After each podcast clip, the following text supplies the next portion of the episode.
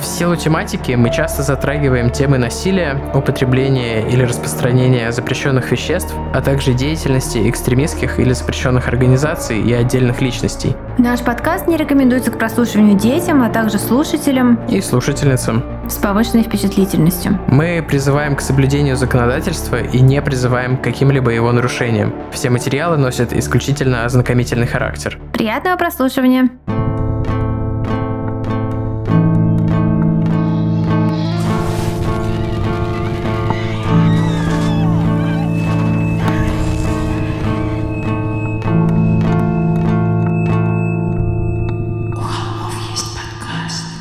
Всем привет! Вы слушаете «У холмов есть подкаст». Это уже не первая попытка начать. Что-то у нас очень тяжело сегодня все идет. Да, что-то то микрофон у меня отваливается, то я какую-то фигню говорю.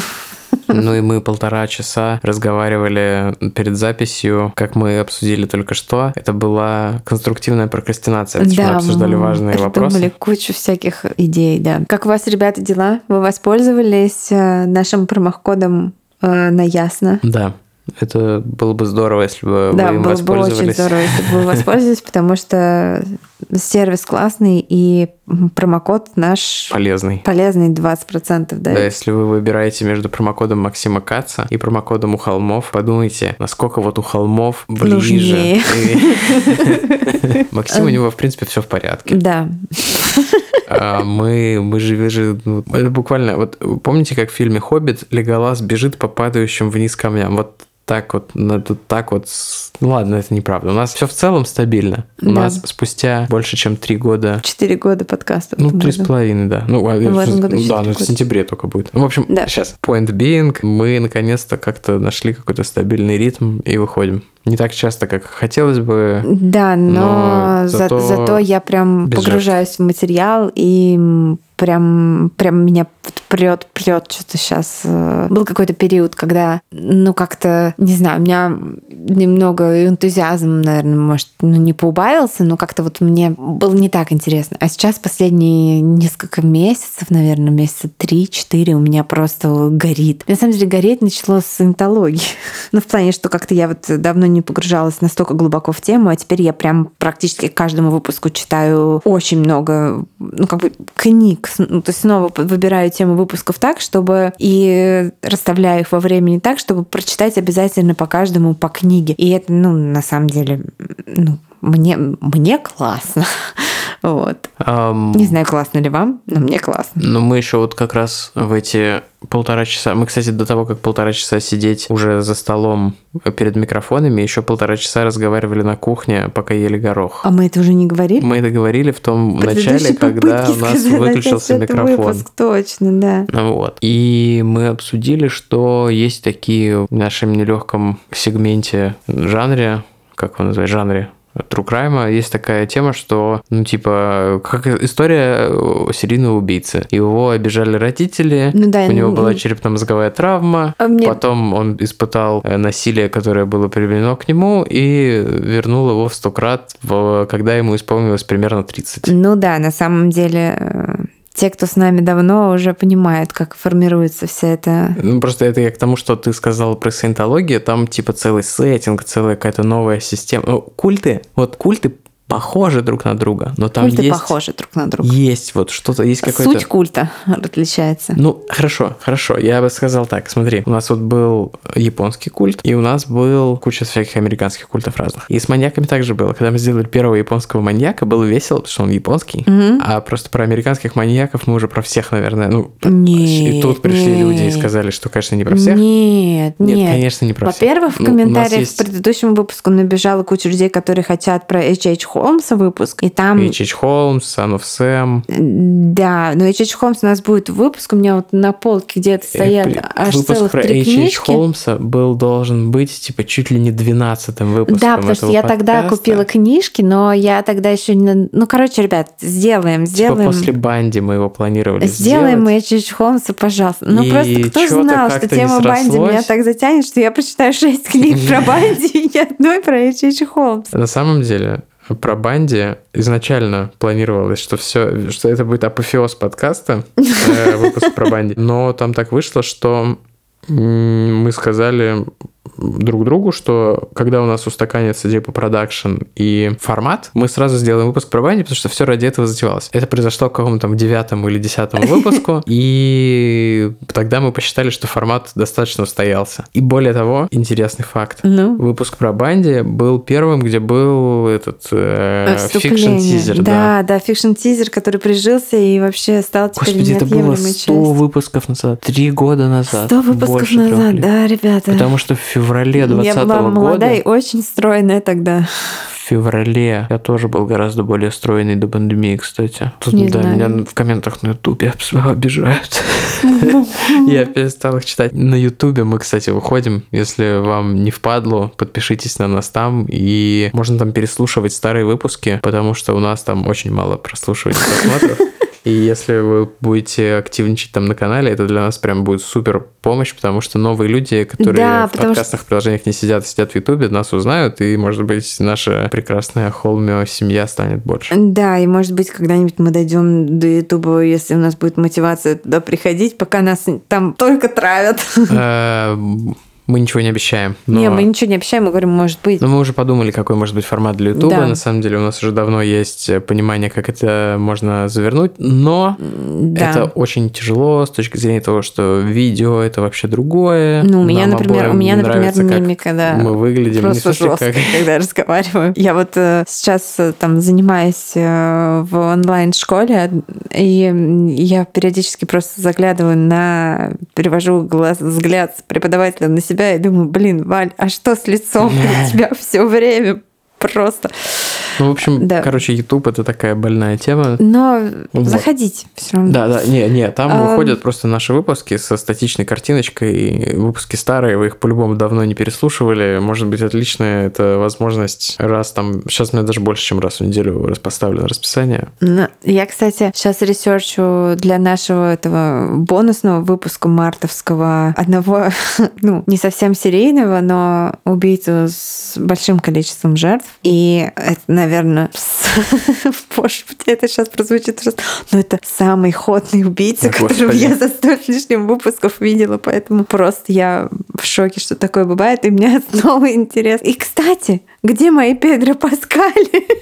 Ты же сказала, что ты не хочешь, чтобы люди присылали. Э, я сказала, что я... мне нравится Педро Паскаль до того, как это стало мейнстримом. Потом он перестал мне нравиться. Потом меня стали убеждать, что Педро норм. И теперь я снова считаю, что Педро норм. Мне не прислали Но ни одного бы... мема про Король и Шут. Ну, справедливости ради, мы записываем этот выпуск примерно через да. двенадцать часов после того, как вышел. Угу. Может быть, я это зря все сказала, потому О. что я сейчас буду говорить, о, хватит, пощади, довольно, как в том мультфильме советском. Харви Вайнштейн получил шестнадцать лет тюремного заключения. Почему так мало? Ну, я думаю, что это... Нормально, это все равно его пожизненное, да. Да, а, да а я насчет... еще зашла, проверила, все равно ни одного Педро Паскаля. Ну, мне, хорошо, мне прислали один мем про Короля и Шута, но это был, была моя подруга, с которой мы и так переписываемся, поэтому это... Вот, она просто послушала выпуск и прислала. А никаких рандомных от полузнакомых Холми мемов про Короля и Шута мне так... Ну, я немного расстроен, да, ладно. Эм, ладно. Что-то я еще хотел сказать. А, в феврале двадцатого года, в феврале двадцатого года, когда вот читалась пандемия и вся эта фигня, а у нас был выпуск про Израиля Киза. Да. При этом мне кажется, что Израиль Киз был вот буквально недавно, и это примерно середина существования нашего подкаста. И это вообще не так. Потому что к Израилю Кизу у нас уже точно был наш формат. Израиль Киз, книжку эту, по которой я готовилась, выпустили на русском языке, по-моему, в прошлом году. Я так, я вот сейчас испытал такую благодарность людям, которые слушают это все с нами. Типа, мы рассказываем в новом, с новым именем и в новом сеттинге историю про то, как кто-то получил в детстве черепно-мозговую травму, и потом убивал людей. Люди такие, о, жесть, слушай, ничего себе. Тима, я являюсь потребителем таких историй э, с, с юных лет, поэтому да нет, я... я слушаю, когда у нас четыре года нашему подкасту в этом году, Валя, и шесть лет, и шесть когда лет, Вале было двадцать три года, она говорила, мне в следующем году двадцать пять, потому что если при какой-то очень странной арифметике действительно так получалось, но вот ей типа только-только... Нет, ей было двадцать. Ну хорошо, нашему подкасту три с половиной года. И, наверное, там шесть. Семь лет назад я впервые послушала подкаст «Сериал», который изменил мою жизнь. А потом к этому тебе не понравилось? Last Podcast on Left гораздо лучше. Нет, сериал — это же инвестигатив журналистика. Это где okay. Сааре Кёниг okay. приходит письмо, что типа вот моего родственника посадили в тюрьму, но типа... Я... Включил, я включил первый выпуск подкаста «Сериал». Я не очень понял, что происходит, и не было ни одного кека, и я выключил. Кеков нет вот там вообще. Я, вот это подкаст без кеков. То есть... Мой любимый True Crime подкаст на английском языке — это «Морбид». «Морбид». Ну, я продолжаю крашиться на Маркса. Параллельно со всеми своими кучей крашей, я на него, я забываю про него, потом иногда... А, кстати, кстати, ребята, ребята, ребята, у Last Podcast on the Left сейчас выходит про Мискавиджа mm, серия. Точно, точно, да. Они начали серию про Мискавиджа. Ой, им я будет еще... жестко. Ой, ой, им прилетит, по-любому прилетит. Да, им пофигу. Ну, им пофигу, они Но... там... Обложены а, юристами, но все равно. Да, но, блин, я хочу обязательно найти какое-то вот время и просто послушать это. Очень хочу, потому что Маркус Паркс. Um, я хотел сказать, что, попробую возвращаясь к Петру Паскалю, что-то, что недостаточно обсуждается, с моей точки зрения. Его тег в Инстаграме — Паскаль из панк. Я не знаю такой тег. Но это его никнейм в Инстаграме. Паскаль из панк. Но при этом оно читается как Паскаль. Мне нравится, когда мне приходит... Я сама не хожу за новой дозой Педро, но иногда... Надо было, надо было сначала показать Вале, как это пишется, потому а, что... А, фу, я поняла! Потому что я все время читаю это как Паскаль из панк. Я думаю, он это нарочно. Он утверждает, что он выбрал тег, когда он еще не был знаменитым и особо, и что это какое-то рандомное сочетание, и он просто любит панк-музыку, но... Нет, мне кажется, что он это нарочно сделал, потому что он же очень... Ну, это же британский термин спанк. Ну да. Ну, я не знаю, если бы мое имя или мой там никнейм на любом языке обозначал бы что-то такое, тем более на языке как бы близком к тому, на котором я говорю, я бы знала. У меня есть... Кто-нибудь бы за много лет мне бы сказал. Я думаю, что это не случайно. Ну, точнее, что это, может быть, это придумалось случайно, но остается это, несмотря Конечно. на это знание. Но он же такой, типа, самоироничный. Мне кажется... Типа. Я не знаю, честно, я не знаю. Я думаю, что у него... Я, я только... называю это феномен Брайана Крэнстона. Да-да-да. И The National тоже этому феномену подвержены. Если ты уже достаточно долго в профессии и достаточно, ну, не то что старый, а ну, в смысле, что ты не молод, что у тебя не было взлета на в старте карьеры, как там у Ани Тейлор-Джой или типа того. И тебе такой, о, Аня. То достигнув вот этого вот типа феноменального успеха там в возрасте сорок лет, ты, значит, к этому относишься вообще по-другому. Ты, ты супер любишь фанов, ты не можешь, ты, ты постоянно, нужно постоянно как бы напоминать себе, что это правда происходит, и вот эти люди гораздо... Брайан Крэнстон просто супер, вы видели Брайан Крэнстон очень классный. Интервью с ним? Или, или The National, его. Они такие вообще, они такие, спасибо, что пришли на наш концерт. Такой, типа... Но он так не говорит, но это видно, что он так да, чувствует, что да, он да, прям да. такой, мои стишки, которые я писал годами, наконец-то кому-то понравились. Да. Это так мило. Да, вот. это, это клево. Это клево, когда такое происходит. Говорю, как человек, которому тридцать семь в этом году. Что еще вам сказать, рассказать? Я удивляюсь, что мне не прилетело за то, что я пока не прилетела по состоянию на сегодняшний момент за мою критику в адрес Фишора. Фишора мне прилетела только от нашей подруги Кати. Офигенно смешной мем, где афиша сериала «Фишер» написано «Фишор» и видео, где собраны все шо со всего. Но я продолжаю считать, что Янковский очень симпатичный мужчина. И как бы такой вообще, если бы он играл этого чудовищного маньяка, это был бы грандиозный инфоповод. Другой левел. Другой левел, и просто было бы прям вау. Я тоже опасаюсь, что мне прилетит за прошлый выпуск. Я там сказал пару неосторожных слов, но я не буду говорить, каких именно, чтобы мне точно не прилетело. Ну да. Вот. Но у меня, um, меня, меня...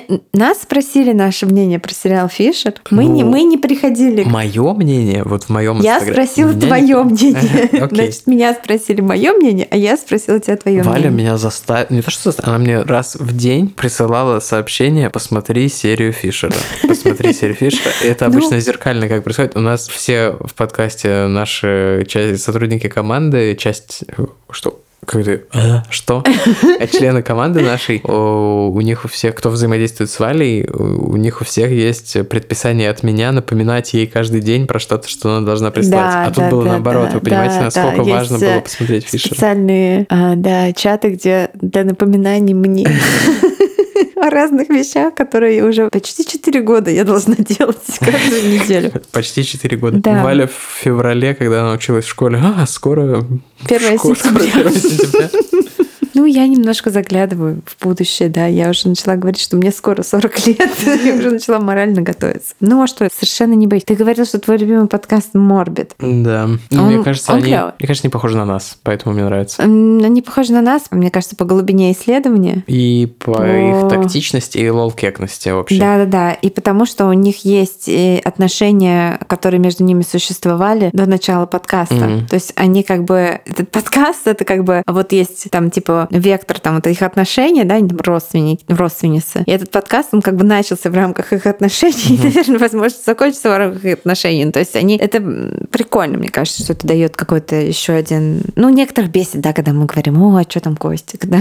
Да, господи, ну бесит, проматывает. Ну, да, мне кажется, ну, что... Ну, типа, там... нас иногда приходят и учат жить некоторые из наших слушателей, которые говорят, что мы были бы гораздо лучше, если бы мы делали что-то по-другому. Ну, если мы брали интервью у кого-нибудь. Ну, это как бы... Ну, я, если бы вы делали бы... что-то вообще другое, то было да. бы по-другому. Нет, я все еще хочу взять интервью но... там, одно, одно, и... одной нашей слушательницы, и, наверное, возьму. Я не знаю, почему так вышло, но в последнее время у нас снова подросло количество прослушиваний, из-за чего я делаю вывод, что пришли какие-то новые люди, я не знаю, откуда, кстати. Может быть, может быть. Это саентологи слушают как наш бы, подкаст, спасибо, и что вы с нами. Они ищут э, Я просто хотел нас... сказать большое спасибо да, нашим спасибо слушателям большое. За то, что они нас так поддерживают, спасибо. И я знаю, что эти наши страны Странные разгоны, они не только нам нужны, иначе бы мы их не оставляли бы на протяжении такого времени. Да. Да, это но, чистая правда. Моя, моя позиция по поводу долгих вступлений non-apologetic. Unapologetic. Моя, моя тоже, на самом деле, и всегда так было. О, Господи, мы двадцать минут уже говорим. Э, так, как?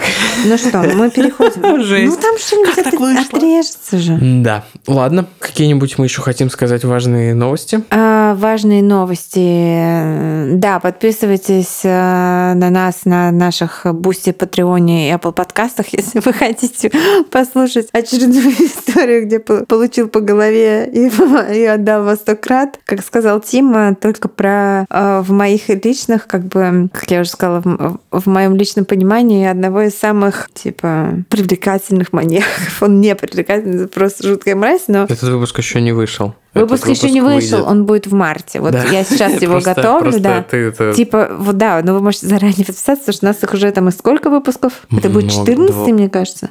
Ты прикалываешься? Мы только двенадцать сделали с одинаковыми обложками в прошлом году. Сколько у там нас выпусков? Уже двадцать четвёртый или двадцать пятый это двадцать... будет выпуск. Подожди, что? Я должна проверить, я не мы верю ему. Мы уже больше двух лет делаем эти выпуски. Я не верю ему, сейчас. Раз в месяц больше подождите, двух лет. Подождите, это двадцать четвёртый наш выпуск будет. Надо было его делать, кстати, на четырнадцатое февраля, потому что там такое... Ладно, все, сори. У меня все мысли приходят э, как-то позже, чем нужно. Видимо, потому что я тормоз. Вот. Да, я предлагал или сделать убийство эм эл кей, совместный выпуск с Малкольмом Иксом, пока был Black History Month, но Black History Month кончился, поэтому, видимо, мы откладываем эту тему еще на год. Там по Малкольму Иксу сейчас какая-то заварушка, там какие-то эти... Его дочь подает в суд на кого-то, чтобы там чего-то... На цэ эс эр у, эф бэ эр и кого-то еще... Там гражданский иск за убийство отца, там что-то такое, там что-то намечается, так что подожди, сейчас будут масса инфоповодов об этом поговорить. Сегодняшний наш выпуск, я перехожу к нему, будет про True Crime в Казахстане. Я знаю, что я последняя, кто посмотрел сериал пять тридцать два. Я в курсе этого. Но, ребята, как же крут этот сериал. Как же он просто невыносимо, неимоверно прекрасен. Во-первых, он суперреалистичный. Во-вторых, э, куча кровищи. Во-вторых, он красивый, как кино, его прикольно, интересно смотреть, и в нем есть какие-то смешные моменты, которые абсолютно органично вот, вписаны во все. Э, мой муж Димон, который вообще ненавидит True Crime, справедливость ради, и особенно вот эти драматизации на основе реальных событий, вот это для него, ну, как бы по мотивам, он не любит такое. Сериал «Даммер», как бы он сказал, что, блин, что началось, когда стали показывать, как этот маленький Дамер с головастиками в стаканчике ходит. И да, ну, кстати, фильм «Мой друг Джеффри Дамер», Димон recommended by Димон. Вот. А он сказал... Да, кажется, mm, да. Я, да, мой ну. друг Дамер. Um, ему понравился пять тридцать два. Он мне говорит, давай, давай продолжать вот это смотреть. И мы посмотрели серию Фишер, но он такой, нет, давай вот это нет, а вот про, типа, про Казахстан давай смотреть. Поэтому просто классный сериал. Вообще, найс. Nice. Тима не смотрел. Я посмотрел обзор. И у нас есть последнее микрообъявление, прежде чем мы уже перейдем к... Нет, у меня еще есть одно микрообъявление. У меня есть... казахский краш. Окей. Okay. Это прекрасный, офигительно красивый актер по имени Аскар Ильясов.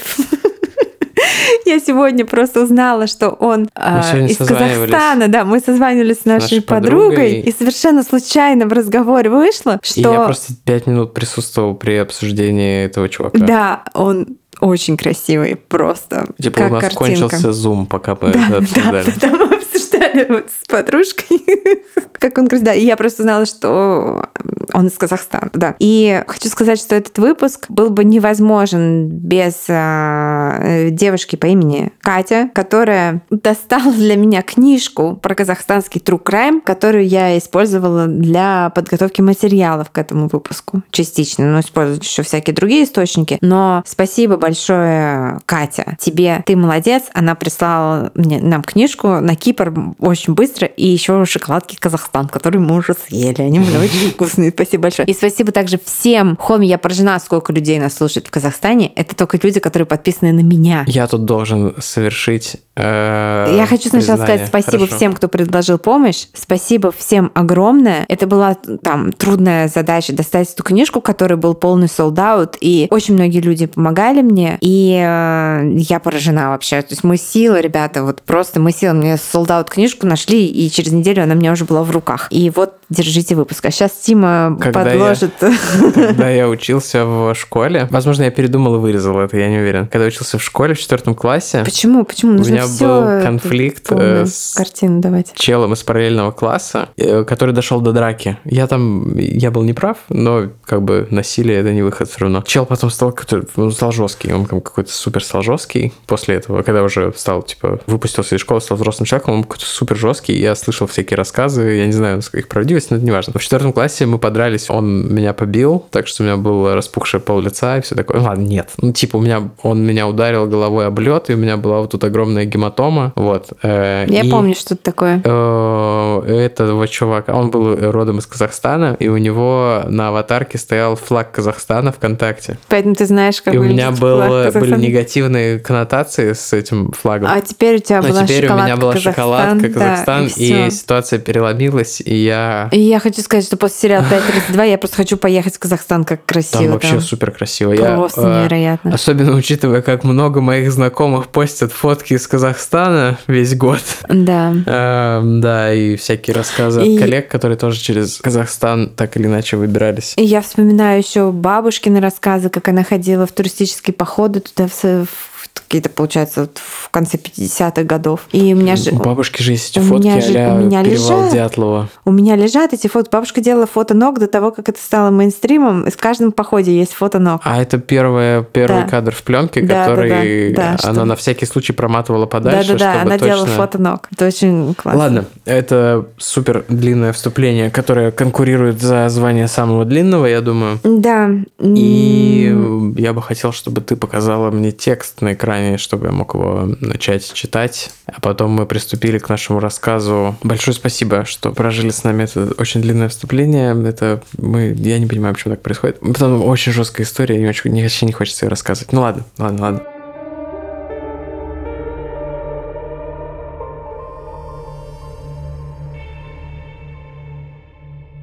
Осень, тысяча девятьсот девяносто девятый год, окрестности города Алматы, Казахстан. Да никто нас не засечет, тут нет никого. Вообще это заброшенный совхоз. Ты тут хоть раз кого-нибудь видел? Спрашивает парень у своего друга, пролезая в дыру в ржавой сетке. И правда, кругом тишина, если не считать шорох листьев на ветру. Помедлив несколько мгновений, второй парень тоже пролезает в дырку в заборе. Ну, доставай авоську, чего застыл? Виноград сам себя не соберет, кричит ему товарищ. На секунду они оба засматриваются на тяжелые черные грозди, которые свисают с посаженной аккуратными рядками виноградной лозы. Но тут раздумие их прерывает резкий звук, лай собаки, и затем крик: «А ну стойте, варьё!» Через мгновение на другом конце прохода между кустов появляется мужик. С ним собака, а в руках у него ружье. Едва успев сообразить, что происходит, парни бросаются на утек, цепляясь куртками за сетку, спотыкаясь и падая, лишь бы поскорее добежать до своих велосипедов. К черту этот виноград. Когда лай собаки наконец стихает, они останавливаются. Сердце барабанит в ушах, и ноги подкашиваются. «Ну и где мы?» – спрашивает один из парней. Но ответа на этот вопрос ни у одного из них нет. «Погоди, а это что?» В зеленой траве под их ногами валяются какие-то листки. Один из парней приседает на корточке. «Домашка по алгебре? А тут черчение? Погоди, тут что-то еще, сумка какая-то». Глаза мальчиков падают на вывернутый рюкзак, а потом поднимаются вверх. Туда, где на ветке дерева, тихо поскрипывая, висит тело девушки. Девушку, которая висела на дереве, звали Кристина. Она бесследно исчезла по дороге домой из школы за десять дней до того, как ее обнаружили в окрестностях винсовхоза. Очевидно, преступник надеялся, что, подвесив ее,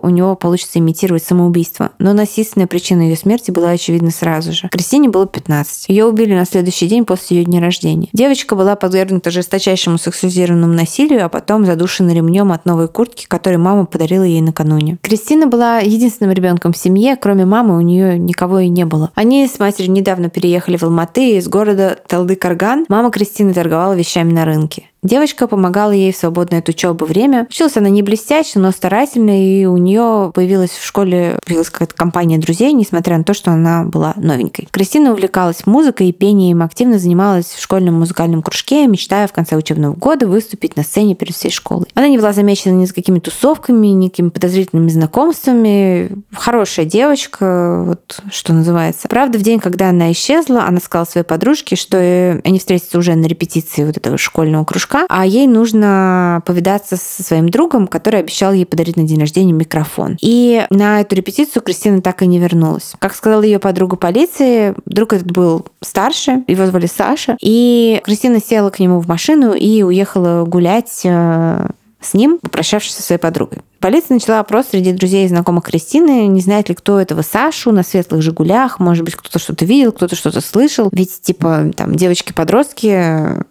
рассказывают о себе. Оказалось, что одна из близких подруг Кристины отлично знала не только фамилию Саши, но и его адрес. Он жил в соседнем доме. Когда полицейские пришли к нему, скоро выяснилось, что никаких «Жигулей» у него не было, и вообще он имел на время исчезновения Кристины алиби. Но когда следователи надавили на подругу и сказали, почему же она... Ну, стали выяснять, почему же она оболгала этого мужчину. Выяснилось, что Саша этот изнасиловал эту девочку, тоже пятнадцатилетнюю школьницу, в прошлом летом. А вот это все, это была ее попытка отомстить ему за то, что он сделал. След был ложным, но привел к раскрытию другого отвратительного преступления. Тем не менее, полицейские были вынуждены начать расследование с самого начала, потому что других свидетелей не было. Казалось, что дело зашло в полнейший тупик, но тут кто-то из следователей по делу об убийстве Кристины решил проверить, не происходило ли подобных преступлений за последнее время поблизости, где-то в регионе. Результаты шокировали полицию. За последний год на севере Алматы и в области было убито несколько десятков молодых женщин. Тела их находили подвешенными или выброшенными на обочинах. Иногда они были задушены, имели черепно-мозговые травмы. По крайней мере, один раз тело было попросту разорвано на части. Вот привет, наш предыдущий выпуск, только вместо лошадей привязывали там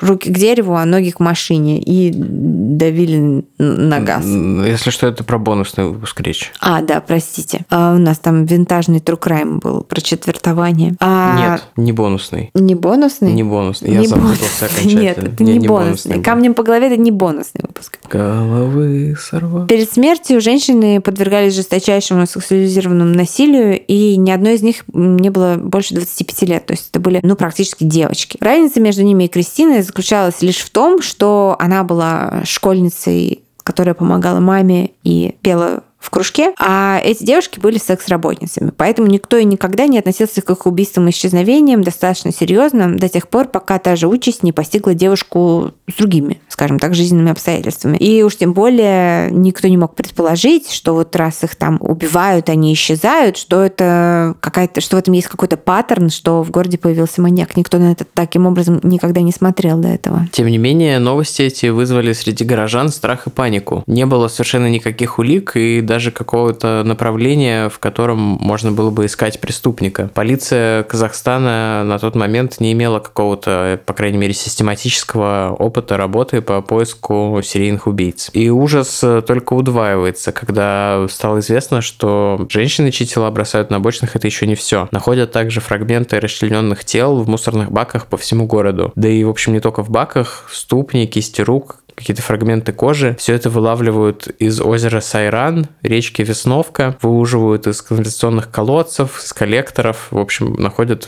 буквально везде. Кожа, причем срезана явно человеком с хорошими знаниями в анатомии, который при этом отлично обращается с, со скальпелем, ну или, по крайней мере, с каким-то острым ножом. Всего были найдены останки трех расчлененных женщин, и анализ крови также показал, что в организме присутствовал валиум. Это препарат, который можно получить только по рецепту у психиатра, это транквилизатор. Полиция недоумевала, что же происходит в городе. Выдвигались там самые безумные теории о культах, ну о серийных убийцах, конечно, который там эскалировал с секс-работниц до школы, и до каких-то жутких ритуалов, связанных там вот с э, разбором людей на части. Ну или маньяков вообще было несколько. Тут в полицию поступил звонок от участкового врача одной из алматинских поликлиник. Он пришел с визитом к женщине, которая, собственно, обратилась за помощью. В квартире ее он не смог находиться из-за ужасающего запаха. Ну и...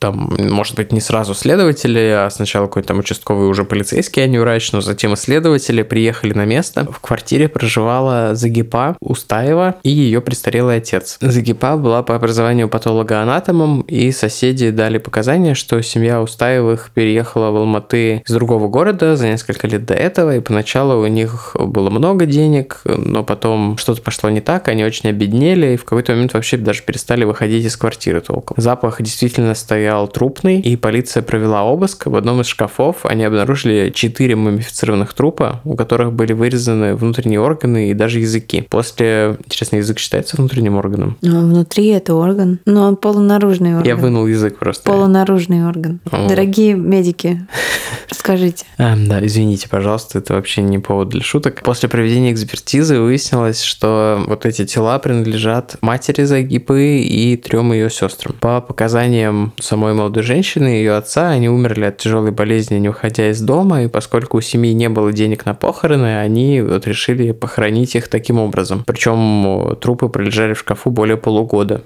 Тела находились в таком состоянии, что установить причину смерти уже было невозможно. Психиатрическая экспертиза показала, что Загипа и ее отец были невменяемыми и не могли отвечать за свои поступки. Оба они были отправлены на лечение в психиатрическую больницу. Соответственно, расследование снова зашло в тупик, потому что, очевидно, они не были никак связаны с исчезновениями. Ни с экс-работницами, ни с Кристиной, ни, ни с, с остатками, да. останками, точнее. Ну, то есть, возможно, они выбросили эти языки в мусорный бак, вот, но как бы это не это были... Не, не то, что... Ну да, то есть за рамки их семьи эти преступления не выходили в их случае. Но, тем не менее, появляется еще одна зацепка. По отпечатку пальца руки, найденной в мусорном баке, была установлена личность одной из убитых женщин. Это была... Ну, это рука, получается, принадлежала Ольге некой, которая имела судимость за кражу швейной машинки. Собственно, поэтому ее отпечатки пальцев и были у полицейских в базе. Хотела сказать, что в документалке, которую я смотрела, объясняли, что тогда вся эта база, это было типа вот руками нужно было смотреть и сравнивать эти отпечатки кто-то пальцев. Нам... По-моему, мне в личку кто-то писал, что были какие-то методы аналоговые сравнения отпечатков довольно быстрого. Что там какие-то системы хранения, что если... Я не помню.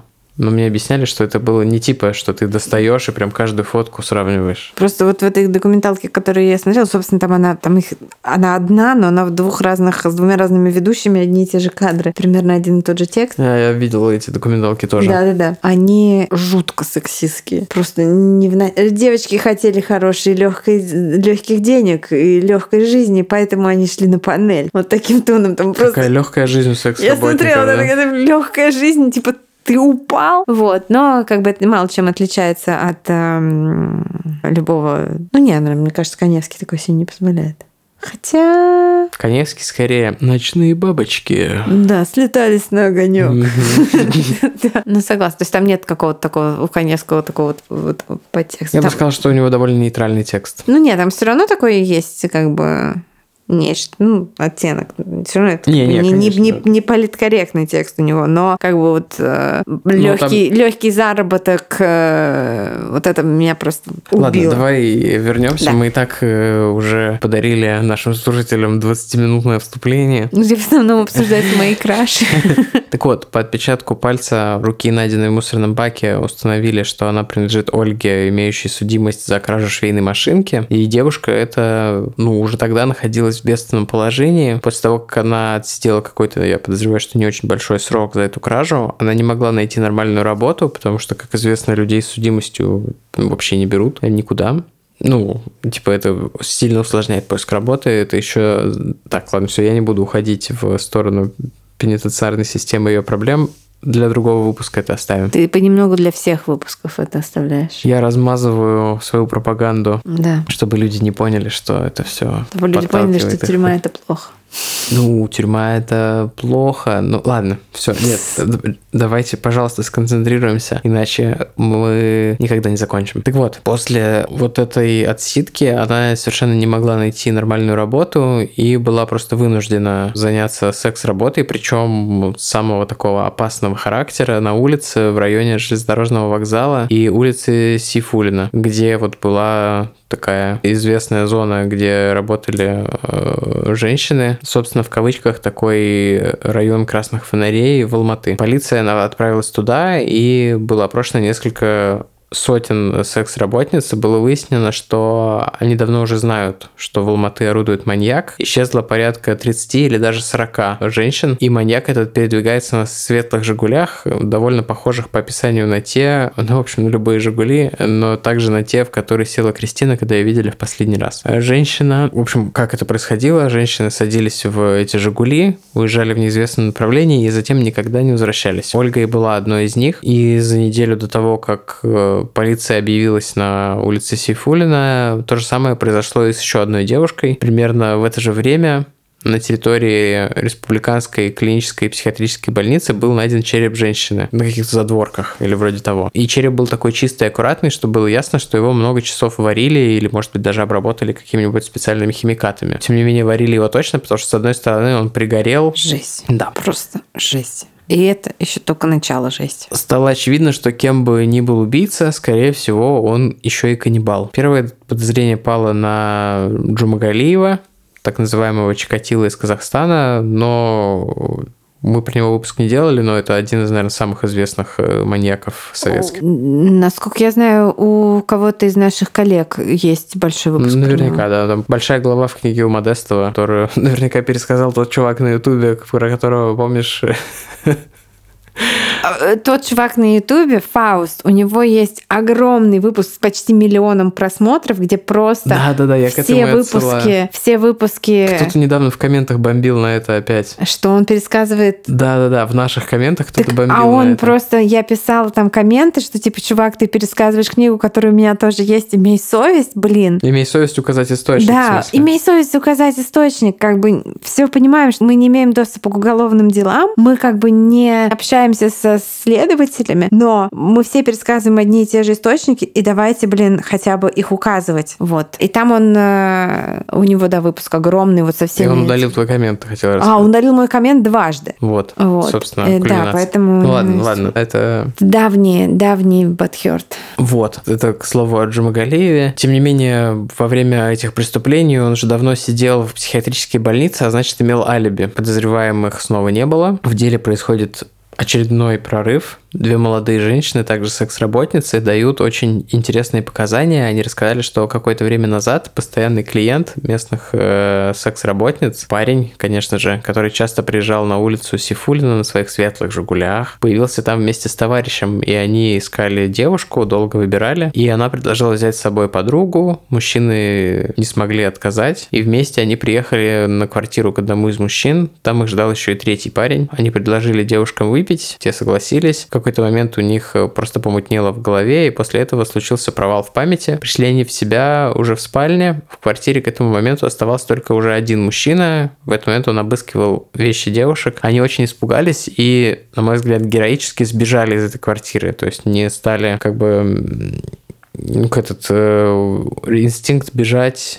Бить, бить, бег, бежать или за... Беги, бег... Что с речью, господи, Тимофей? Бей, беги или замри. Вот и часто у людей очень срабатывает замри в этой ситуации. Мы про это сто раз рассказывали, но они да. выбрали убежать и успешно сбежали. Это очень круто, по-моему. У детей, как правило, срабатывает инстинкт замри в случае... когда к ним проявляют насилие. Ну да, потому что, по крайней мере, бить дети точно не могут, потому что силы несравнимы. Ну и в случае насилия Зоя мужчины кусается. К женщине тоже как бы сопротивляться это достаточно тяжело, и силы не равны. Да нет, понятно, конечно. Так вот, эти подруги до сих пор, фу, до сих пор, извините, несколько дней ощущали, что им что-то в напитке подмешали, то есть у них было... То есть у них, по сути, были отходники вот от этого наркотика, какого-нибудь там... Клоуферина, что-нибудь такое. Что-нибудь такого. Но несмотря на то, что они были вот в таком состоянии, они хорошо запомнили адрес, где все произошло. И когда полиция приехала по этому адресу, они обнаружили, что в квартире, про которую рассказали девушки, жил человек по имени Сергей Копай, тридцатичетырёхлетний, бывший тогда полицейский сержант. У него был довольно длинный послужной список всевозможных стычек с властями, несмотря на его, в общем, участие в, как же, его его работу, да. Да, службу. Например, однажды он так сильно сбил свою жену, что ей пришлось вырезать почку.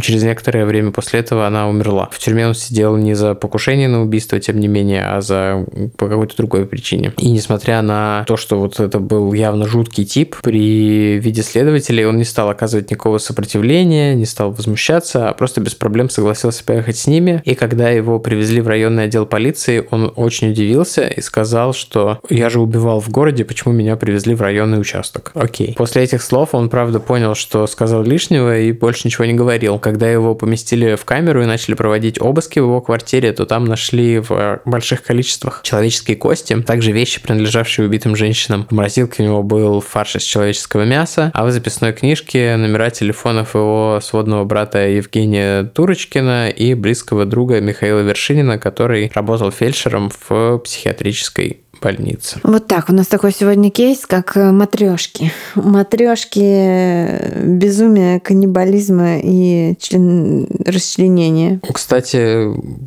несмотря на то, что у нас выпуск про Казахстан, наши убийцы этнические русские. Кроме Зарипы. Ну, это такой как бы кейс сбоку от того, который мы рассказывали. Ну, это матрешка, да, то есть какой-то, да, такой. Бенто-бокс. Бенто-бокс, да, сегодняшний, можно так и назвать. Бенто-бокс. Да, бенто-ланч. Ох. Сергей Копаев, в чьей квартире происходили убийства, родился в тысяча девятьсот шестьдесят седьмом году. Источники разнятся о том, откуда он был родом. Некоторые пишут, что он всю жизнь прожил в Алматы, другие другие, что он родился где-то в России, переехал в Казахстан, будучи маленьким мальчиком вместе со своей матерью, не знаем. Вот. Но этнически он был русским россиянином. Мать Копая страдала хроническим алкоголизмом, часто меняла партнеров, приводила в дом разных мужчин. Все это происходило на глазах мальчика и его сестер и братьев. Семья была многодетной. Сколько точно братьев и сестер у него было, неизвестно. Точно, по крайней мере, два брата и две сестры. То есть, по меньшей мере, пятеро детей было, возможно, и больше. Мать не принимала особенного участия в жизни своих детей, как это водится. С детства Сергей отличался вспыльчивым и жестоким характером, часто дрался в школе, плохо учился и после того, как закончил восемь классов, пошел в ПТУ, а затем его забрали в армию. Сразу после армии он женился в первый раз, потом развелся. Браков у него было много, и ни один из них, конечно, счастливым не был, учитывая, что Тима рассказал про вырезанную почку. Как мы уже сказали, он имел множество приводов за всякие пьяные драки, хулиганство, дебош и тому подобное. А свою вторую жену, когда его в очередной раз выгнали с работы и денег совсем не было, он принуждал к секс-работе. На момент совершения преступления Копай состояла в гражданском браке с женщиной, которая жила вместе с ним в той самой квартире, где все происходило. Профессии он тоже сменил много. Он был сержантом патрульной службы. И, кстати, его там уважали и ценили, но все равно уволили, как я понимаю, за пьянку. Еще он работал вроде как охранником. В общем, много всяких у него было работ, профессий. Ну, вы уже понимаете, да? Много браков, много работ, абьюзивная мать. Ну, то есть, перед нами такой классический психопатыч. Вот. И, значит... Да, какой-то вырезанный из основного мультика смешарик.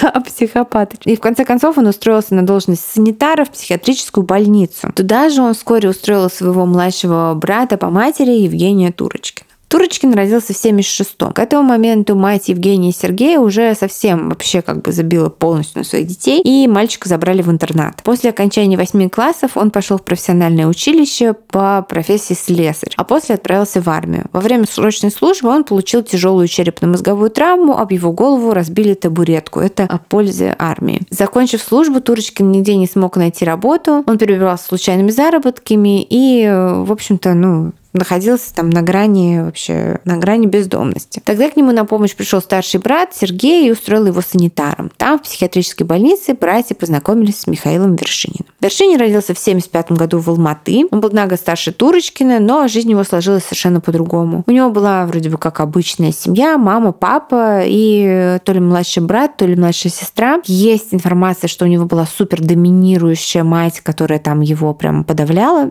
Не знаю, так ли это. Что еще можно отметить про его детство, так это то, что он был стеснительным интровертом и, будучи ребенком, часто подвергался буллингу в школе и во дворе. Кроме того, у него был врожденный порок сердца, поэтому родители относились к нему бережно, не как к здоровому, полноценному человеку. И на этой почве у него, вероятно, развились какие-то сложности и страхи. Поэтому у него никогда не было много друзей, зато он активно занимался спортом, ходил в качалку и пытался как-то вот компенсировать за это отношение к нему как к больному, таким вот типа крепким, крепкой мышцой, видимо, не знаю. После школы он пошел в медицинское училище, получил специальность фельдшера. Но еще до окончания учебы он познакомился с девушкой, которая была очень активной и волевой, и поэтому настояла на их свадьбе, пока еще даже не были студентами. Типа вот так она хотела с этого Вершинина, видимо, выйти замуж. Брак счастливым не был, что и говорить. А, опять же, вот по одному из источников я назову в конце книжку, которую использовали. А жена Вершинина была женщиной тоже супер подавляющей. Она его терроризировала и даже изменяла ему чуть ли не у него на глазах. Он от нее уходил, переезжал к родителям, но потом всегда она убеждала его вернуться назад. То есть такие как бы отношения токсичные. И в то время он стал посещать церковь Свидетелей Иеговы.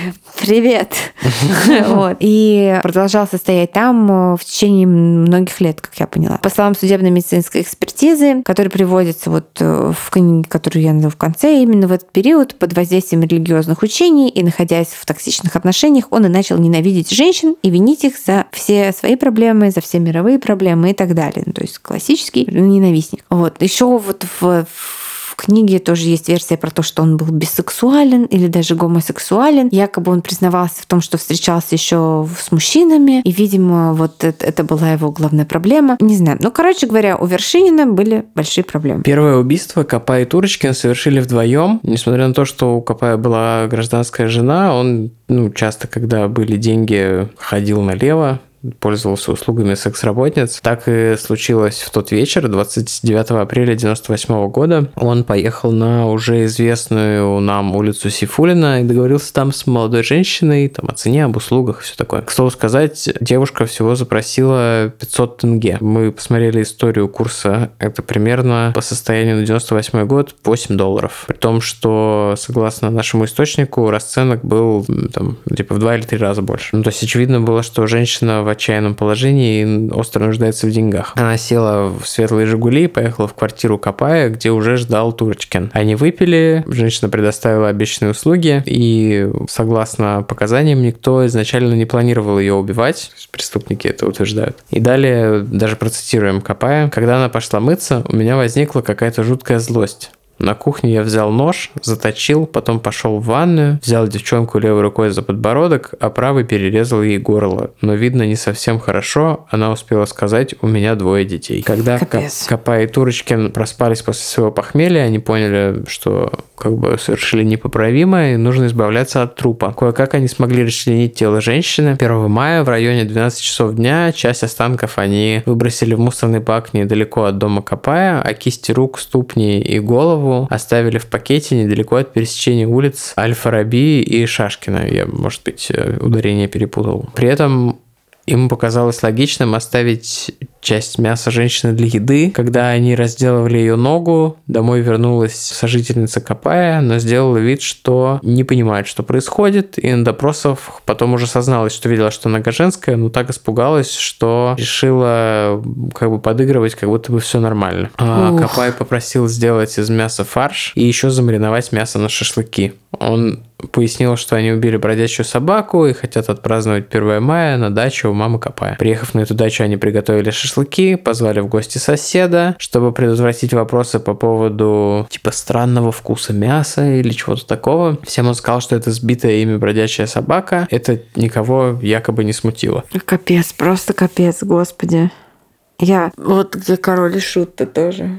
Да уж. И два дня спустя бездомный мужчина нашел в мусорном баке все в том же дворе Копая куски кожи и другие части человеческого тела. Прибывшая на место полиция пошла опрашивать жителей окрестных домов и особое внимание уделяя тем, у кого были приводы и судимости, ну, конечно же, по старой советской практике. Ну, в общем, не... Лишённый смысла. Не лишённый смысла, да. Копай, в общем, как вы понимаете, был в числе этих людей, он отсидел уже срок к тому времени. И когда к нему в дверь позвонили, они с гражданской женой сидели за столом на кухне и ели пельмени из мяса убитой. Но по другим источникам просто пили водку. На холодильнике же у него лежала шапка пропавшей женщины. Он сразу же показал прибывшим сотрудникам полиции свое старое полицейское удостоверение, начал изображать там деятельного помощника, который сейчас все им расскажет, покажет и все такое. Поэтому вызвал доверие у полицейских и никакой обыск проводить не стали. Ну а если бы стали, нашли бы полный холодильник мяса этой женщины, ну и какие-то ее вещи. Не знаю, насколько можно уж было по ним идентифицировать ее или нельзя было. Второй жертвой стала уже любовница Копая по имени Алина. Она была совсем молодой и сначала встречалась с каким-то его собутыльником, но потом там они расстались и потом встречались с Копаем. В общем, там у них какое-то были хитросплетения. При этом к тому времени он уже жил с другой женщиной, но периодически та другая женщина куда-то уезжала, и поэтому он вот и стал встречаться с Алиной. Вот как вспоминает то убийство Турочкин. В начале июля, точно не помню какого числа, Алина пришла в гости, брат собирался куда-то уходить. Ходить. Ее появление его взбесило. Они стали ссориться, потом он бросил ей в голову рюмку, но не попал. Рюмка разбилась о батарею, один из осколков поранил Алине руку. Я увидел, как у нее струйка крови побежала. По ее словам, они затем как перевязали ей рану, кровь остановилась, они выпили еще бутылку водки и пошли спать. А утром обнаружили, что матрас на кровати весь пропитан кровью, а Алина лежит мертвая, якобы она стекла кровью, тело ее они расчленили и по частям вынесли на помойку. Все по старой схеме, не очень правдоподобно. Ну да, ну конечно, алкоголь сильно разжижает кровь, но все равно странно. Алкоголь расширяет сосуды, да. Но... Ну да, скоротечение под алкоголем сильнее. Да. Но не настолько, чтобы... Ну, какого размера была рана? Ну, короче, это как наш брат Костя, который сказал, что рука пахнет табаком, потому что она соскользнула в пепельницу. Это было гениальное оправдание. Да. Настолько... Что просто он сидел, и рука соскользнула, и поэтому пахнет. Да. По другой же версии, Алина вообще отравилась паленой водкой. Скорее всего, это была не водка, а стеклоочиститель. И умерла на глазах у Копая Турочкина, которые в полицию и скорую вызывать не стали, потому что побоялись. А сами, видимо, не знаю, были, у них был иммунитет к стеклоочистителю или как это работает? Я если это знаю. Стеклоочиститель, то это метанол, от которого ты как минимум ослепнешь, если не умрешь. Ну, по крайней мере, так на ОБЖ в школе рассказывают.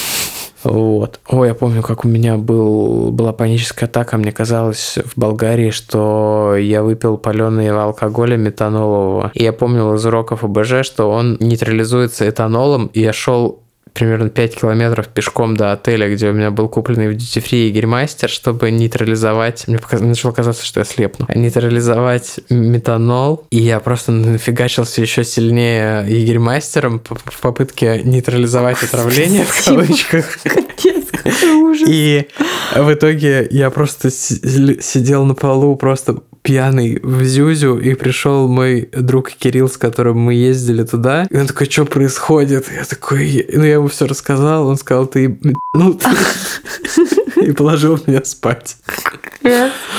Ну, так вот. А, ладно. Ох, э, из-за Простите, того... да. Психика самоочищается. В общем, возвращаясь к истории, в той версии, в которой Копай и Турочкин посчитали, что Алина отравилась, они также затем... Поэтому посчитали, что ее мясо несъедобно, и решили просто избавиться от ее тело. Копай ушел на работу, а Турочкин остался в ванной расчленять Алину. Есть информация, что именно тогда Турочкин впервые решил попробовать некрофилию, тем более, что с живыми женщинами у него ничего не выходило. Вот так.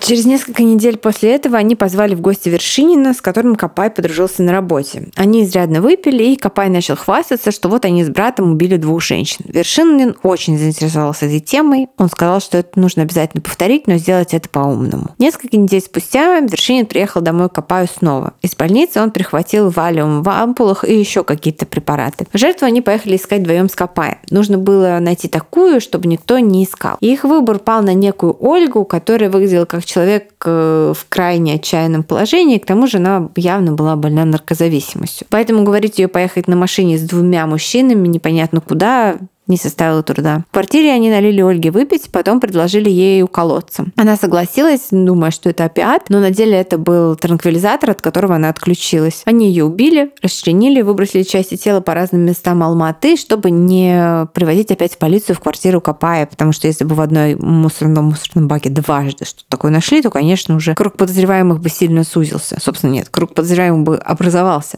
потому что так-то их не было. Но чего они не знали, так это двух вещей. Первое – это то, что Ольга совсем недавно, как мы уже говорили, привлекалась за кражу, поэтому она была самым неподходящим кандидатом. Ведь э, они хотели, чтобы жертв было не то, что никто не искал, еще и чтобы их максимально сложно было бы э, познать, вообще узнать, кто это был. Вот, тут они просчитались. И хоть они там руки и голову отдельно избавлялись от них, все-таки отпечатки оказались в сохранности, они не догадались, что эти отпечатки можно как-то тоже, наверное, от них избавиться. Но вторая вещь, которая была особенно в Ольге, я ее расскажу в конце выпуска, чтобы тогда все встанет воедино. Ну, то есть это будет такой связующий какой-то некий фактор. И, кстати, насчет головы, вот э, ее как раз, Ольгину голову, они не выбросили. Как говорит один из источников, Вершинина интересовал череп убитой как практическое пособие для более глубокого изучения анатомии человека. Для этого он заранее приобрел каустическую соду, вычитал, что и как нужно делать, и дал все необходимые указания братьям, как это сделать. Сам ушел на работу, а братья напились и уснули, и голова в ведре у них пригорела. За это Вершинин очень разозлился на них, взял череп и выбросил его во дворе больницы, где работал. Вот такой вот он супер стратег, давайте все делать по-умному. Вот. У себя во дворе работы выброшу улику. Полицейские эксперты же, сопоставив найденный череп и фотографию Ольги, которая уже была идентифицирована к этому времени как одна из жертв, чье тело найдено было в мусорном баке, они поняли, что это один и тот же человек. Инцидент с пригоревшим черепом привел к ссоре между убийцами, но через несколько месяцев Вершинин опять заявился к Копаю в гости, на этот раз со своей девушкой Татьяной. До этого Вершинин говорил, что у них серьезные отношения, и теперь Татьяна, там, типа, его там, будущая жена. Но что-то между ними изменилось, и на этот раз Вершинин сказал, что своим бесконечным контролем над ним она стала ему мешать, и он хочет от нее избавиться. Для этого он привел ее к своим дружкам. Девушку они убили по обычной схеме, а голову вот своей практически невесты Вершинин на этот раз обработал сам. Из ее черепа, который он покрыл лаком, он, там, согласно источникам, сделал пепельницу себе домой. Вот. Другим источникам он кому-то подарил эту пепельницу. Ну, что-то такое. Точно пепельницу. По такой же схеме они убили еще нескольких женщин. И вообще, кто знает, сколько бы у них было в целом жертв, если бы вот отважные девушки, сбежавшие из квартиры Копая, не решились пойти на сотрудничество с полицией, хотя как бы это тоже само по себе огромный риск. После ареста Копая Вершинин и Турочкин начали давать показания. Полиции казалось, что наконец у них есть ответ на вопрос, что случилось со всеми вот десятками исчезнувших женщин в Алматы, что вот нашлись эта банда из трех мужиков на светлых «Жигулях», которые вот типа просто люди, как, ну, просто адские какие-то твари. И что сейчас э, эти адские твари признаются во всем, но они взяли на себя только десять жертв, из которых смогли доказать только семь кейсов, потому что три другие жертвы не были идентифицированы или что-то типа такого. То есть, и как я понимаю, что когда нет имени жертвы, то невозможно и судить за нее как-то так. Поэтому как бы по всему выходило, что маньяк, который жестоко убил старшеклассницу Кристину, все еще остался на свободе. Женщин продолжали садиться в светлые «Жигули» и продолжали исчезать, даже несмотря на то, что банда была поймана. Как это было возможно? Если абсолютно все в Алматы знали об орудующем маньяке, оставалось тайной, почему женщины продолжали садиться в машину. Очевидно, убийца обладал каким-то особенным обаянием. Это был вот как раз тот кейс, когда прям вот невозможно было устоять, несмотря на весь риск. Как-то так. К таким выводам приходила полиция и недоумевала. Очередной истерзанный труп, который нашли на обочине в окрестностях Алматы, принадлежал гражданке Узбекистана по имени Диляра Камолова. Ее тоже жестоко изнасиловали, избили, изрезали и подвесили за горло на ветке дерева. Ее бы, наверное, никогда не опознали, поскольку ее исчезновение никто не заявлял. Она была челночницей, не жила в Алматы, но убийца оставил по ошибке ее паспорт в тайном кармашке сумочки, которая валялась, ну, в смысле, не нашел просто. В этой сумочке, которая была рядом с телом, не нашел этот паспорт. Полиция принялась расследовать, что же происходило в последние дни жизни Диляры, кем она вообще была. Она не страдала от наркозависимости, не занималась секс-работой. Как оказалось, она возила из Пакистана противозачаточные таблетки и внутриматочные спирали, которые тоже средства контрацепции. Она периодически останавливалась в Алматы и всегда снимала комнату у одной и той же женщины, а звали ее Елена Николаева. Полиции было хорошо известно о том, кто такая эта Николаева. Она занималась сутенерством, и сама занималась секс-работой. Вот у нее была наркозависимость, а также она имела очень много всяких столкновений с полицией в прошлом. Самое интересное было то, что близким другом Николаевой был человек по имени Александр Попиков, который водил бежевые «Жигули». И полиция приняла решение задержать Попикова при покупке незаконных субстанций, ну, наркотиков, собственно, и уже после ареста начать прессовать его, чтобы он признался в убийствах, опять же, по старой советской методике. Помнишь, у нас была учительница в школе, где мы учились, голенькая? Когда я пришел, уже не учила она. А Вагина уже была? Да. Класс. У нас учился еще ее какой-то сын, видимо. Да, Петя Вагин. О, Господи, бедный Петя. Кого нет? Ну, Пети нет. Все правильно. Да, было бы, конечно, забавно, если бы у него ударение было бы на «и». Это как какие-то эти... Какие у нас пошел юмор. Какое-то сообщение в директе от турка. Когда он пытается а.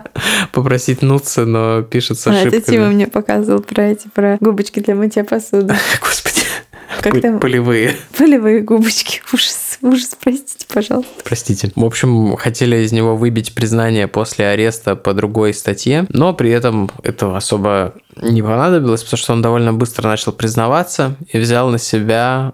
около десяти убийств. При этом подробности описывал достаточно точно. У нас совы кричат за окном. Да, довольно страшно. Они наверняка не то, чем кажутся. Да, безусловно. Они у нас очень маленькие, размером примерно... Они похожи... У меня есть подозрение, что это какие-то козадои. Нет, это называется амбарная сова. Ладно, мы... я погуглю потом. Так вот. Проблема была в том, что, несмотря на то, что он все точно подробно описывал и говорил, что действовал один, ДНК, которые обнаружили на телах жертв, принадлежали разным мужчинам. И выяснить у Попикова, как так вышло, возможности не представилось, потому что после признания в убийстве Кристины, а также еще двух пропавших без вести школьниц, он повесился у себя в камере. Я не знаю, мне кажется, что вполне возможно, что полиция... Марин проснулся. Применяла к нему пытки, потому что, ну, вот, вот это вот он быстро начал давать показания, повесился в камере. Похоже. Я не берусь это утверждать, но подозреваю, что на постсоветском пространстве это методы распространенные. В Советском Союзе полицейские пытали людей. Плюс я знаю, что полиция Казахстана брала уроки у ростовской полиции, у тех людей, которые поймали Чикатило. Как мы знаем, перед тем, как Чикатило поймали... Они пытками выбивали а свидетельства. Там призналось сколько-то, да? Я даже не помню, сколько людей призналось. И там даже кого-то расстреляли. В общем, тем не менее, не факт, что дело в этом, потому что сейчас мы расскажем такой сюжетный поворот, который никто не ожидает. Кроме тех, кто... В курсе. Полиция вновь начинает опрашивать свидетелей, и среди порядка опрошенных где-то трехсот секс-работниц нашлась одна девушка, которая рассказала, что ее увезли в лес под предлогом хорошо оплачиваемой работы в частном доме, но там ее изнасиловали, начали сбивать ногами, и спасло ее лишь то, что она притворилась мертвой. Ее просто бросили в лесу. А когда убийцы думали, что она уже была мертва, и разговаривали, они все время упоминали одного и того же человека по имени Борман. Полиция знала, что в Алматы проживает преступник-рецидивист с семью судимостями по кличке Борман, а настоящего имя Александр Суворов. Он был незамедлительно задержан, свою вину при этом отрицал категорически, но... Пока он сидел в изоляторе, полиция продолжила находить трупы женщин. Мнения тут разделились. Кто-то говорил, что Борман был ответственен только за ту попытку вот убийства, где выжившая женщина притворилась мертвой. Остальные убийства — это дело рук другого маньяка. Но было и другое мнение среди офицеров. Они полагали, что имеют дело с бандой, а Борман, ее главарь, приказал продолжать убивать, чтобы сделать ему этот так называемый отвод. Это когда, ну, алиби, по сути, что если преступления продолжают совершаться в похожей манере, то уже задержанный преступник не мог их совершить другие преступления в серии. Это такой маневр, чтобы запутать следствие. Да, мне кажется, это маневр, который максимально использован в истории этих хиллсайдских душителей, до которой я тоже когда-нибудь дойду, потому что там, конечно, тоже с твистом история. Но в итоге оказалось, что у Бормана была банда, в которой состояло около восьми человек, а в разное время в убийствах, пытках, изнасилованиях и грабежах этих несчастных женщин принимало участие до пятнадцати человек. Среди постоянных членов банды от ее ядра была и Елена Николаева. Она садилась в Бормана машину, когда они ехали на улицу Сейфуллина искать новых жертв. Увидев в машине уже, что в машине уже находится женщина, тем более, типа, Николаева была такая там улыбчивая, обаятельная, хихихака, девушки не боялись садиться в эти «Жигули». Это был как бы гарант безопасности, что уже другая женщина тут, значит, ничего не случится. И именно поэтому и Кристина села в машину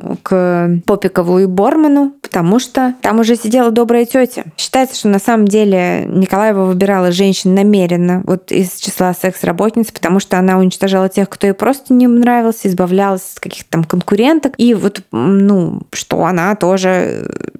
Не, это не просто убийство на почве корысти каких-то, потому что как вот, что, какая корысть может быть, там, вот там пятнадцать человек заработают на дозу, если ограбят одну несчастную там мать двоих детей, которая вынуждена заниматься секс-работой. Конечно, эти люди занимались по фану этим. Конечно, это было как бы школьницу, что у нее украсть куртку, которую ей мама накануне купила на рынке. Ну, все понятно про них. И есть такой там пример этого, что вот одна из участниц банды, которая решила, что больше не хочет этим заниматься, и сказала Николаевой, что все, она завязывает. Николаева тут же рассказала об этом Борману, и ее убили особой жестокостью. И по правилам Бормана среди шайки действовала так называемая круговая порука, то есть если насиловали, то все присутствующие, если убивали, то убивали все присутствующие, чтобы никто ни на кого не мог донести без ущерба себе. И считается, что как бы они изначально начали ради денег, а потом это стало развлечением, но мне кажется, что они и начинали для развлечения. После... Я думаю, еще, как это бывает в преступных группировках, они друг друга как-то подначивали, из-за этого как группа эскалировали быстрее, чтобы они соревновались. Вполне возможно. Однако после ареста все они строили себя, что они так, типа, это mission killers, что они, типа, защищают город, а засели секс-работниц, что там туда-сюда. Вот. При этом сама Николаева была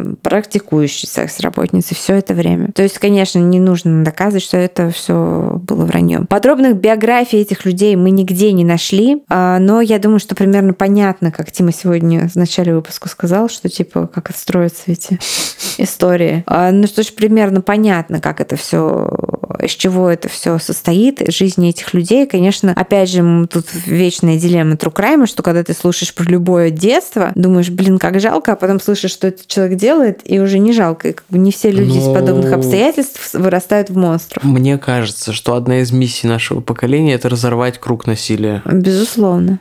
Безусловно. Ну, то есть, э, да... Что-то я как-то грузанулась. Ладно, продолжу. Вскоре после ареста шайки, все они по очереди начали колоться, каждый в плане раскалываться и рассказывать правду. И каждый пытался переложить вину на другого, заключить сделку с властью, как можно больше сократить свой срок. Короче говоря, они были очень такими беспринципными людьми. А женщины, вот Николаева и еще, по-моему, две женщины там были вот в этой постоянной группировке. И они даже, их очень сильно травили в изоляторе, где они сидели. Их просто дичайше там сокамерницы, ну, как бы за убийство школьниц, а у них было там три школьницы на их счету. Вот, они их, ну, делали их жизнь, скажем так, невыносимой. И эти женщины начали рассказывать вот такой вот Генри Ли Лукас стайл. Они начали признаваться во всех там нераскрытых исчезновениях и убийствах женщин в Алматы. И их возили на следственные эксперименты в течение там, типа года. И они все пытались показать, где кто похоронен. В конце концов нашли какие-то порезанные кости. Все очень обрадовались, но оказалось, что это кости животных, которые типа умерли от старости. А рядом был собачий приют, куда свозили там типа туши коней, которые просто умерли естественной смертью. Этих собак кормили этой кониной. Ну, в общем, там тоже какой-то вот типа целый этап еще был этого ада, как этих, этих, этих людей вообще приводили к тому, чтобы совершилось правосудие. Сейчас, в общем, расскажу, случилось ли правосудие. Суд над бандой Бормана и бандой Копая шли примерно в одно и то же время. Копая и его подельников признали вменяемыми и приговорили к высшей мере. Правда, в две тысячи первом году в Казахстане вели мораторий на смертную казнь, и наказание было заменено на пожизненный срок. Копай умер в тюрьме, его подельники живы, Вершинин пишет стихи и активно общается с прессой, нашел Бога, но я так понимаю, что он свидетель Иеговы и никогда не терял Бога. Бог был все это время вместе с ним. Есть его интервью в Ютубе, где он говорит, Есть, что он не очень религиозный человек, но верующий. А, да, сидят они, Турочкин и Вершинин, сидят в в самой страшной колонии Казахстана, тюрьме, которая называется Черный Беркут. А, вот. И тут, ну, в кавычках, прикол. Все они сидели, типа, в одном изоляторе, пока шли все эти суды и так далее. И тут Борману стало известно, что Копай убил эту... Ольгу, про которую мы говорили, вот женщину, которая украла швейную машинку. И оказалось, что это Ольга, это бывшая девушка Бормана. И он хотел Копая убить за это. И Копай просил, типа, покровительства у полиции и у, ну, у сотрудников ну, СИЗО, потому что он реально сказал, типа, я тебя убью за то, что вы там, типа, убили и съели. То есть не то, что он там, типа, его бывшая девушка была вынуждена заниматься секс-работой, была, типа, там, бездомной. Это ок. Ну, как бы, но мстить. Ну, короче, какие-то странные расклады. Но просто, ну, как бы, в чем-то это прикол. Как бы, это такой... Ну, такой себе прикол, но как это бы... Эта часть что они долго написал чат джи пи ти. Они очень долго выбирали себе жертву, чтобы вот прям вот этот, типа, этот а, Вершинин, что давайте вот мы выберем такую жертву, чтобы вообще верняк никогда не попасться, чтобы она никак была ни с кем не связана. Вот они выбирают женщину, у которой вот отпечатки сразу там, типа, лежат у следователя на столе буквально, вот там, типа, свет, только что освободилась из тюрьмы, и плюс она бывшая девушка, типа, самого отмороженного бандита. Который делает то же самое со своей бандой, причем параллельно с ними. Да.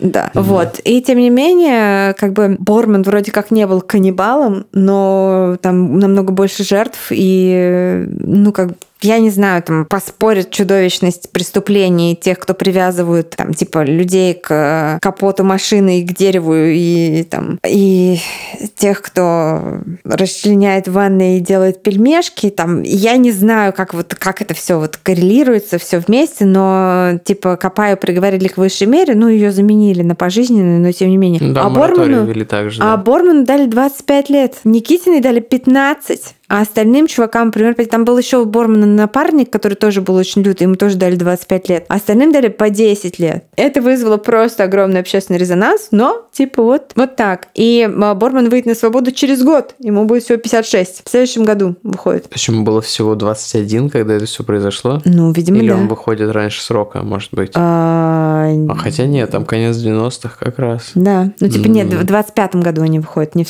следующем. Это я, как ты правильно сказал, я... То есть да. апрель у тебя не скоро, но уже, уже двадцать пятый год на носу. Да, ну, то есть он выходит в двадцать пятом году, и ему будет пятьдесят шесть лет. Да уж. Не знаю, назвали мы Наверное, не выпуск. пятьдесят шесть лет. Наверное, это поднаврал источник, откуда я это брала. Наверное, шестьдесят шесть лет, потому что нельзя в двадцать один год иметь семь судимостей. Стремительная карьера. Хотя... Да, в общем, да, не, наверное, не может быть, вот да. такая вот жесть, обернутая в одну жесть и обернутая еще в одну жесть. Не знаю, назвали ли мы этот выпуск Бента. Думаю, нет. Думаю, что мы какое-нибудь более по теме подходящее название придумали, но... Ну, как бы Казахстан, вы по true crime-то вообще нет, не, не даете опомниться, не даете передохнуть. Я думала взять какой-то один кейс, а тут оказалось, что они все сплетены воедино. Сейчас я достану, пошуршу немножко, достану с полки книгу Марвуха проснулся. Марвуха не понимает, что происходит. Спи, Марвуха, все в порядке. При подготовке к этому выпуску, помимо документалок на Ютубе, статей в казахстанских всевозможных русскоязычных источниках, я использовала книгу Аскара Жалдинова «Вне протокола. Тайны громких преступлений Казахстана». В ней есть фотки трупов из уголовных дел, имена и фамилии жертв и, ну, типа, фразы вроде «Он увлекался кунилингусом и прочими перверсиями», что-то типа такого. Это недословная цитата, это просто мой вольный пересказ. Но книжка такая информативная. Я бы сказала, что это вот та самая книжка, которую вот я разыскивала. Это типа, не знаю, типа модестов, модестов из Казахстана. Вот. То есть байки, но по теме, но как бы с таким, с очень отчетливо выраженной авторской позицией. Интересная ли эта книга как книга? Я думаю, да, потому что я еще не... Ну, как бы я прочитала только раздел про серийников. Здесь есть и разделы про...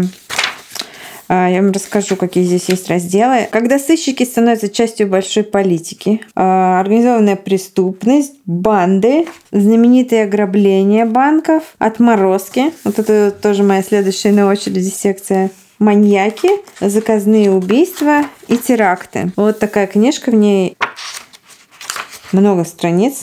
Сейчас скажу, шестьсот страниц, она большая. Это ты? Это я сейчас. Мне показывают мемы, ну просто... Сколько я знаю, книжка эта вроде как распродана, ее нигде нет, ну да, потому что мы ее с таким трудом искали, мне ее дорогие холмы из Казахстана. Вот, но вот... Это один из моих источников. Но я скажу так, если вы хотите ознакомиться с тру-краймом Казахстана, это у меня садится этот видео няня. А если вы хотите ознакомиться с тру-краймом Казахстана и не знаете, с чего начать, и вы такой же, как я, вышли из пещеры вообще, и, и, типа, просто сидели под камнем последние фиг знает сколько времени, смотрите сериал пять тридцать два. Это прям огнище. Тима просто реально спит рядом со мной. Большое спасибо, что были с нами сегодня и всегда. Подписывайтесь Подписывайтесь на Patreon и Boosty, там есть много дополнительного контента, который вас там ждет. Почему бы, Контент. почему бы, да. почему бы нет? Всего двести рублей в месяц или через... четыре с половиной евро, если да, вы на Patreon. Через неделю выходит новый выпуск там. И до новых встреч. Спасибо и пока. Вы слушали «У холмов есть подкаст» – независимое разговорное true crime шоу с комедийной подачей. Возвращайтесь на следующей неделе за очередной порцией подлинных историй о маньяках, тоталитарных сектах, резонансных убийствах и других настоящих преступлениях. Подписывайтесь на нас на всех платформах и в соцсетях – Инстаграм, Телеграм, Твиттер и ВКонтакте. Ставьте оценки, где это возможно, и оставляйте комментарии. Это помогает новым людям узнать о нашем подкасте. Также вы можете поддержать наш подкаст, оформив подписку на донейт-сервисе Boosty. Все ссылки есть в наших соцсетях. Если вы иллюстратор и хотите сделать обложку для одного из наших будущих выпусков, пишите нам в директ Инстаграма. Выпуск подготовили и презентовали Валентина Назарова и Тимофей Назаров. Монтаж и обработка звука Кирилл Мухрыгин.